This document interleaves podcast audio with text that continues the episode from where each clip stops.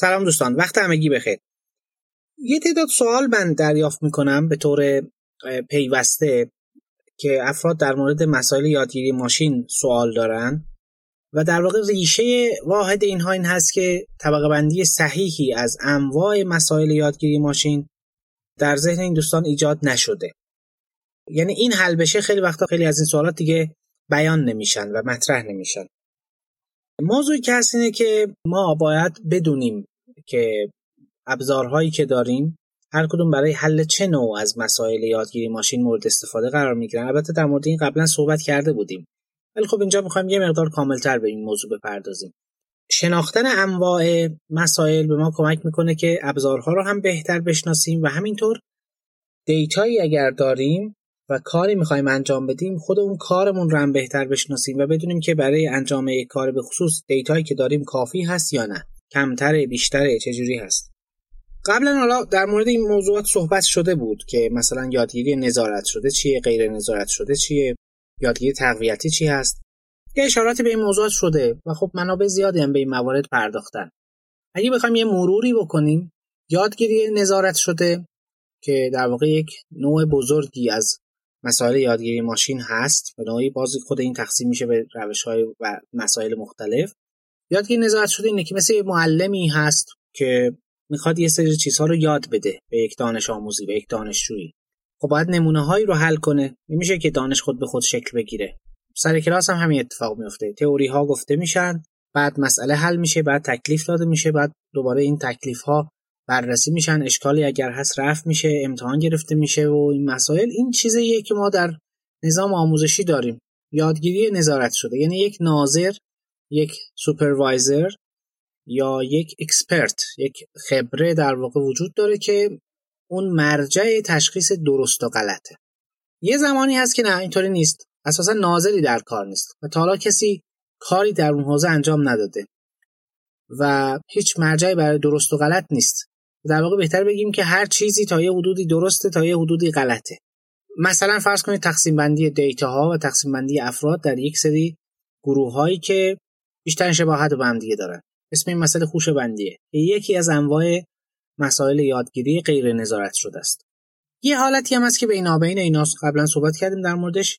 reinforcement learning یا یادگیری تقویتی. یعنی چی؟ یعنی ناظر به صورت مستقیم نمیاد بگه این درسته این غلطه. بلکه این عامل یادگیرنده ما این ایجنت ما توی محیط با توجه به مشاهداتش یه کاری انجام میده و بعد نتیجه کارش رو می‌بینه. حالا این نتیجه می‌تونه پاداش باشه یا جریمه. و خب کسی که از یه کاری پاداش بگیره می‌بینه که خب این کار خوبه بیشتر تکرارش می‌کنه. و اگه به خاطر یه موضوعی کسی جریمه بشه قاعدتا نباید بره سراغش. اینم پارادایمی هست که پشت RL یا Reinforcement Learning وجود داره. تقریبا شما می‌تونید هر task machine learning رو توی این گروه ها قرار بدید. حالا شروع کنیم از supervised learning یا یادگیری نظارت شده. خب طبیعتا اینجا باید یک کسی یه expert ی نمونه های حل شده به ما ارائه بده. پس اگر مثلا فرض بفرمایید تشخیصی اصلا انجام نشده رو data ی شما data ی شما خامه یعنی کسی نظر کارشناسی نداده یعنی چی؟ اگه بخواید یک الگوریتم یادگیری نظارت شده رو روی این داده اعمال کنید نتیجه نخواهید گرفت. چرا؟ چون اساسا چیزی برای یاد گرفتن وجود نداره که. ما میایم چیکار می‌کنیم؟ مثلا به عنوان مثال یک کسی هست که مثلا کارشناس فولاد و فولادهای مختلفی که از خط تولید یک کارخونه فولاد میاد بیرون اینها رو میاد لیبل گذاری می‌کنه. میگه این کیفیتش A هست این کیفیتش B این کیفیتش C. درجه یک درجه دو درجه سه هست. خب داریم از این کارا تو خیلی از کارخونه ها انجام میشه. و بعد خب بر اساس این قیمت گذاری میشه و بر اساس این ارسال میشه به صنایعی که این فولاد رو خواستن. خب یک کارشناس یک کسی که خبره هست چندین سال باید وقت بذاره که بتونه به این دانش برسه. از دور که ببینه بگه که این فولاد از نظر من درجه دو سه. خب اینو چجوری میشه به یک کامپیوتر یاد داد؟ چجوری میشه یک ماشینی ایجاد کرد که یاد بگیره این رو؟ خب یه الگوریتمی باید این کار رو انجام بده. ولی باید این expert ما و این کارشناس ما هم یک سری نظرات رو داده باشه و اینها رو در قالب داده بتونیم بدیم به این. حالا این expert چیا رو می‌بینه از این فولاد مثلا؟ خود همینم هم مهمه. مثلا خب رنگش رو بافتش رو چه می‌دونم چیزهای دیگه رو شاید بررسی می‌کنن ما در واقع اینها به عنوان ورودی های ما هستن و یه دونه خروجی بیشتر نداریم که میگه که این فولاد این قطعه فولاد با این مشخصات درجه یک دو یا سه یعنی اصطلاحا طبقه بندی می‌کنه این رو. این یه مسئله است مسئله کلاسیفیکیشن یا طبقه بندی. و خروجی که ما اینجا داریم یه خروجی گسسته هست. یعنی یک چیز رو یک شیعی رو یک ورودی رو طبقه بندی می‌کنه. میگیم جزء کدوم گروهه؟ اینطوری نیست که مثلا بین گروه دو و سه باشه. مطمئنا یا دو یا سه پیوستگی در کار نیست. این طبقه بندیه و مهمترین دانش ما هم همین طبقه بندیه اتفاقا. خیلی مهمه. اصلا خیلی از افراد درآمدشون از طبقه بندیه. پزشکا مثلا وکلا قضات. قاضی میاد اصلا درآمدش چیه؟ بالاخره کار می‌کنه دیگه کار قضاوت درآمد داره. خب قضاوت باید بکنه که این فرد گناهکاره یا نیست؟ شامل کدوم جریمه میشه؟ حق با کیه؟ همیشه در حال طبقه بندیه. چیز پیوسته ای هم در کار نیست. این یه نوعشه. یه نوع از مسائل یادگیری نظارت شده هست و در واقع مسئله classification یا طبقه بندی یک مسئله ای هست که ما برای حل اون باید داده هایی رو داشته باشیم که expert روی اونها نظر داده. یعنی چی؟ داده ها اصطلاحا label گذاری شدن. پس با این اصطلاح هم آشنا شدیم label گذاری همین که میگیم این فولاد درجه یک label گذاشتیم روش. و بعد می‌خوایم 200 قطعه فولاد رو بهش یاد میدیم. 200 یکمی رو باید خودش به خوبی پیش بینی بکنه. و اگر بتونه مثل همون expert کار کنه یعنی چی؟ اینجا یادگیری اتفاق افتاد. یه نوع دیگه از مسائل یادگیری نظارت شده است. خیلی شبیه اینه ولی خروجی دیگه گسسته نیست پیوسته است. یه عدده عدد پیوسته ایه مثلا به عنوان مثال ما ببینیم یه نفری رو همینجوری از ظاهر یه پزشکی یک متخصص تغذیه ای مثلا. تشخیص بده که چند درصد از وزن یک فرد چربیه. چند درصدش؟ خیلی مهمه دیگه این عدد. خیلی نباید بالا باشه. خیلی هم نباید پایین باشه. چون هر دو مشکل سازن. چند درصد از وزن یه نفر چربیه؟ خب یه باندی داره که تو اون باند باید باشه. ولی خب قبل از اون باید تشخیص بدیم دیگه. نمی‌خوایم من بشکافیم این فرد رو. نمیشه که. می‌خوایم از مشخصات ظاهری به این برسیم. افرادی هستن که می‌تونن اینو به خوبی تخمین بزنن.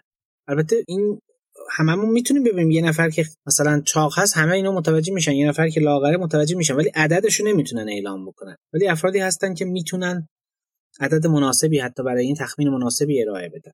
حالا فرض بفرمایید که ما مشخصات ظاهری یک بیمار رو داشته باشیم بریم حتی با یه روشی حتی با یک آزمایشی با یک چیزای پیچیده ای عدد مربوط به درصد چربی در بدن این فرد رو هم پیدا کنیم. بخوایم این مشخصات ظاهری رو مثلا دور کمر هست قد وزن دور مثلا بازو هست.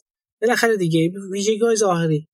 اینا رو ما بیایم ربطش بدیم به چی؟ ربطش بدیم به اینکه این چند درصد جرم بدنش و وزن بدنش مربوط به چربیه این یه عدد پیوسته ایه اینکه چند درصدش باشه سی و یک هم یک عدده سی و یک ممیز یک دهم هم یه عدده سی یک ممیز 15 صدم هم باز یه عدده همش هم قبوله. ما نمی‌تونیم بگیم که نمیشه. پس چون این پیوسته هست یه مسئله به اسم مسئله رگرسیون. خیلی شبیه مسئله classification و تنها تفاوتش توی خروجیه. مسئله regression یا از یک دید دیگر function approximation یعنی تقریب تابع. یا مدلینگ حتی مدل سازی. البته مدل سازی خیلی مفهوم کلی تریه ولی خب به این موضوع به صورت خاص هم می‌تونیم به عنوان مدل سازی اشاره بکنیم.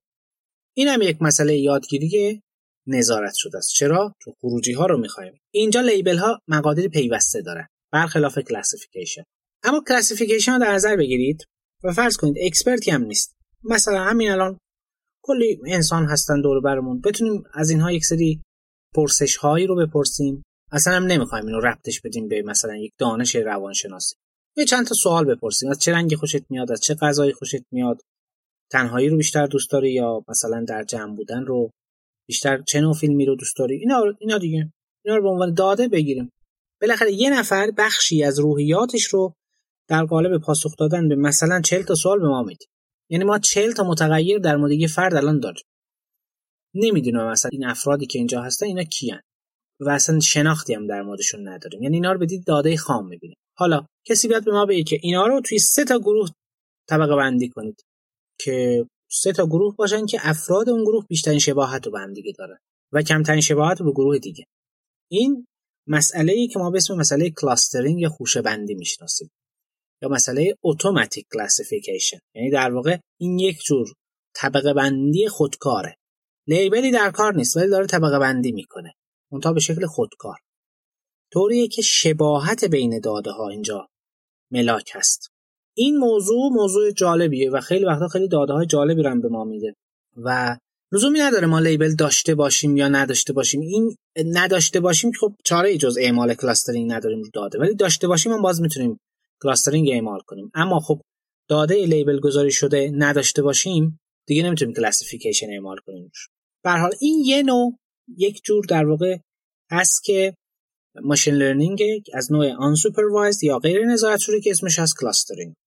نوع دیگری از موارد یادگیری غیر نظارت شده مثلا می‌تونه این باشه. به عنوان مثال فرض کنید که یک سیستمی باشه بیاد و بر اساس انتخاب کاربران سابقه خریدشون سابقه خرید سایرین و بر اساس شباهت ها بیاد پیشنهاد بده ارائه پیشنهاد. خب این در بطنش clustering هم شاید استفاده شده باشه. ولی خب این امکان هست که توش یک تکنیک اصطلاحا rule mining یا کاوش قواعد هم اتفاق افتاده باشه. یا مثلا فرض کنید که به عنوان مثال ما بتونیم رفتار انسان ها رو و در واقع رفتار تجاری انسان ها رو حالا توی وبسایت توی یک سوپرمارکت توی هایپرمارکت بیایم و پیش بینی بکنیم. این هم یک نوع مسئله ای هست که ربط پیدا می‌کنه به rule mining. مسائل rule mining اغلب در واقع به صورت مسائل یادگیری غیر نظارت شده مطرح میشن. چرا که ما expert ی رو نداریم که بتونه همه این اطلاعات رو اصلا تو ذهنش نگه داره. و عملا دانشی هم نیست. می‌خوایم دانش رو بسازیم. یه موقع شما یه دانشی دارید در ذهن یه انسان یک فردی هست. می‌خواید اینو کپی کنید. بله اینجا یادگیری باید نظارت شده باشه. چون باید مطمئن باشید که عملکرد اون چیزی که می‌سازید با عملکرد اون چیزی که قبلا بوده یکیه. اما یه موقع اصلا دانشی وجود نداره. شاید یه حدسیاتی وجود داشته باشه که حالا میشه با اونها یه مقدار تغذیه کردیم ولی بخش اعظم دانش اصلا وجود خارجی نداره. باید خلق بشه. استخراج باید بشه. این همون چیزی که تو دیتا ماینینگ خیلی ما به اون می‌پردازیم. که رول ماینینگ باز یکی از زیر شاخه های این هست. البته این به این معنی نیست که دیتا ماینینگ شامل موارد یادگیری نظارت شده نمیشه. میشه. اون هم هست. ولی اون چیزی که ما اغلب به عنوان خلق دانش می‌بینیم نه. به نوعی بازسازی دانش این تو حوزه یادگیری غیر نظارت شده هست. اما RL یا Reinforcement Learning یک چیزیه که بینابینه و زمانی می‌تونه ما کمک بکنه که این یه موضوع بسیار مهمیه که دینامیک داشته باشه سیستم ما به طور خاص. یعنی زمان فاکتور بسیار مهمیه تو RL توی کلاسیفیکیشن اینطوری نیست. شما فقط یک داده رو می‌دید اون یه عدد به شما می‌دید توی کلاسترینگ در یه لحظه انگار اتفاق میفته همه اینها. نهایتا فرد بعدی که میاد ولی اون تصمیم گرفته میشه. دیگه زمان و تغییر داده ها خیلی برای ما مطرح نیستن. می‌تونه مطرح باشه ولی ذاتش با زمان خیلی گره نخورد. اما تو RL نه اینطوری نیست. توی RL زمان خیلی مهمه. در طول زمان یاد می‌گیره. یه ایجنتی که هست با محیط اطرافش بده بستان داره. در محیط اطراف تغییر ایجاد می‌کنه. یا یه کاری انجام میده تصمیم می‌گیره اثر تصمیمش رو می‌بینه می‌بینه که سیستم به چه حالتی رفت و بعد یه جریمه و پاداش هم می‌گیره از این. و بر اساس این میاد اکشنش رو اصلاح می‌کنه. یک سیاستی تو ذهنش داره که بر اساس این تو محیط رفتار می‌کنه. یعنی دینامیک داره این سیستم. مثلا بازی شطرنج. شطرنج بازی می‌کنه یا هر بازی. بازی دیگه. شما وقتی که شطرنج بازی می‌کنید یه مهره رو حرکت می‌دید. اکشن شما اینه که اون مهره رو حرکت دادید. حالت سیستم هم فرق می‌کنه. وضعیت شما و رقیبتون هم فرق می‌کنه. حالا امکان داره این حرکت بد باشه یا خوب باشه شما یک پاداشی رو بگیرید. البته پاداش آنی هم مد نظر نیست. یه موقع است که شما کار اشتباهی که الان انجام می‌دید پنج حرکت بعد نتیجهش رو می‌بینید. یا کار خوبی که الان انجام می‌دید پنج حرکت بعد نتیجه این رو می‌بینید. به خاطر همین یه افقی مکرایزنی باید باشه که توی اون افق ما بررسی کنیم نتیجه واقعی کارمون. یه مقدار دوراندیشی لازمه. در واقع یک پارادایم خیلی مفصلتر از یادگیری رو داره RL ارائه میده و موضوع بسیار مهمی هم هست. و البته ترکیب همه اینها هم می‌تونه استفاده بشه. مثلا یک زمانی هست که شما همین که مپ کنید یک کار رو یاد بگیرید چی خوبه چی بده توی RL یه لحظه می‌خواید تصمیم بگیرید این باید توسط یک تابعی انجام بشه. این تابع رو می‌تونید به دید یک سیستم نظارت شده قبلا تربیت کرده باشید یا حین این کار تربیتش بکنید. به هر حال اینا می‌تونن با همدیگه ترکیب بشه. مثالش مثلا همین سیستم آلفاگو هست که مال گوگل در بازی گو دیگه از انسانها جلو زد. اونجا RL هم استفاده شده بود و بحث یادگیری نظارت شده در قالب deep learning هم استفاده شده بود. به هر حال اینها مواردی هستند که ما به اسم مسائل مختلف یادگیری ماشین می‌شناسیم. تو حوزه یادگیری نظارت شده ما انواع مختلفی از شبکه عصبی رو داریم. شبکه عصبی MLP رو داریم پرسپترون چند لایه. شبکه عصبی RBF رو داریم. شبکه عصبی SVM رو داریم. بعد شبکه عصبی SVR رو داریم. در واقع Support Vector Regression رو داریم که نوع پیوسته شده همون SVM هست. SVM مثلا برای کلاسیفیکیشنه ولی SVR برای رگرسیونه RBF و MLP می‌تونن برای هر دو نوع استفاده بشن و در واقع کاربرد اصلیشون رگرسیون ما خروجی رو گسسته می‌کنه. مثلا LVQ رو داریم در مورد شبکه های عصبی نظارت شده. از اون ور سیستم های فازی رو داریم. سیستم های فازی نظارت شده رو داریم. مثل ANFIS مثلا. یا عرضم به خدمتتون که GMDH رو مثلا داریم. این هم نظارت شده هست. اینا همه مواردی هستند که با داده label دار تغذیه میشن. در مقابل مثلا k-means رو داریم به عنوان یک روش clustering SOM رو داریم به عنوان یک روش کلاسترینگ و البته کاهش داده. PCA رو داریم Principal Component Analysis و ICA رو داریم. اینا همه روش های در واقع غیر نظارت شده هستن. البته اکثرا اینها نسخه نظارت شده هم دارن که یه مقدار در واقع عملکردشون بهتر میشه. منتها خب ما نسخه های پایشون رو به عنوان الگوریتم های غیر نظارت شده می‌شناسیم. مثلا نورال گس رو داریم که در واقع یک الگوریتم باز clustering ه و عملکرد مناسبی رو داره. در خصوص مثلا سیستم های فازی خب FCM رو داریم fuzzy c-means رو داریم. خب یعنی همه الگوریتم های clustering اینجا طبقه بندی میشن DBSCAN داریم و موارد دیگه ای هستن. قواعد رو بحث های قاعده کاوی در واقع قاعده سازی رو داریم rule mining رو داریم که مثلا فرض بفرمایید که از بین اینها FP growth رو می‌تونیم بهش اشاره بکنیم A priori رو می‌تونیم بهش اشاره کنیم و و روش های دیگر. خلاصه اینها روش هایی هستند که برای حل مسائل غیر نظارت شده کاربرد دارند اما در مورد RL خب خود reinforcement learning در واقع روش نیست یه مسئله است. همونطور که supervised learning و unsupervised learning بود. ابزارهای مختلفی برای حل اینها هست. و جالبه. مثلا فرض کنید که ما حالا الگوریتم های مختلف برای اینها داریم یه بخشش لینک داره با بحث کنترل بهینه که از یه نظر همه روش های کنترل بهینه می‌تونن به عنوان روش reinforcement learning کلاسیک مد نظر قرار بگیرن. روش های مبتنی بر dynamic programming رو داریم که خب اینو می‌دونید دیگه توی همه این حوزه هست. روش های مونت کارلو داریم که بعد حالا از توسعه اینها روش های مثل Q-learning و SARSA و اینها ایجاد شدن. و مثلا فرض کنید روش های مثل ant colony optimization. درسته این برای بهینه سازی ذاتش. اما خب شیوه کارش مثل reinforcement learning. و خیلی خیلی شباهت ها دارن با هم دیگه. اینها هم جزء روش های learning هن. در واقع روش های حل مسئله learning هن. و خب خیلی خیلی روش های مختلفی هست که تحت عنوان کلی reinforcement learning یا neural dynamic programming یا adaptive dynamic programming می‌تونن مطرح بشن. و خب خیلی کتاب های جالبی هم برای این حوزه هست. به حال امیدوارم که این توضیحات برای شما مفید و کاربردی بوده باشه به درتون بخوره.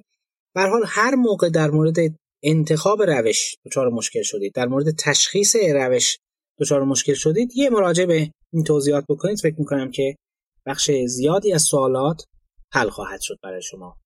موفق باشید. خدا نگهدار.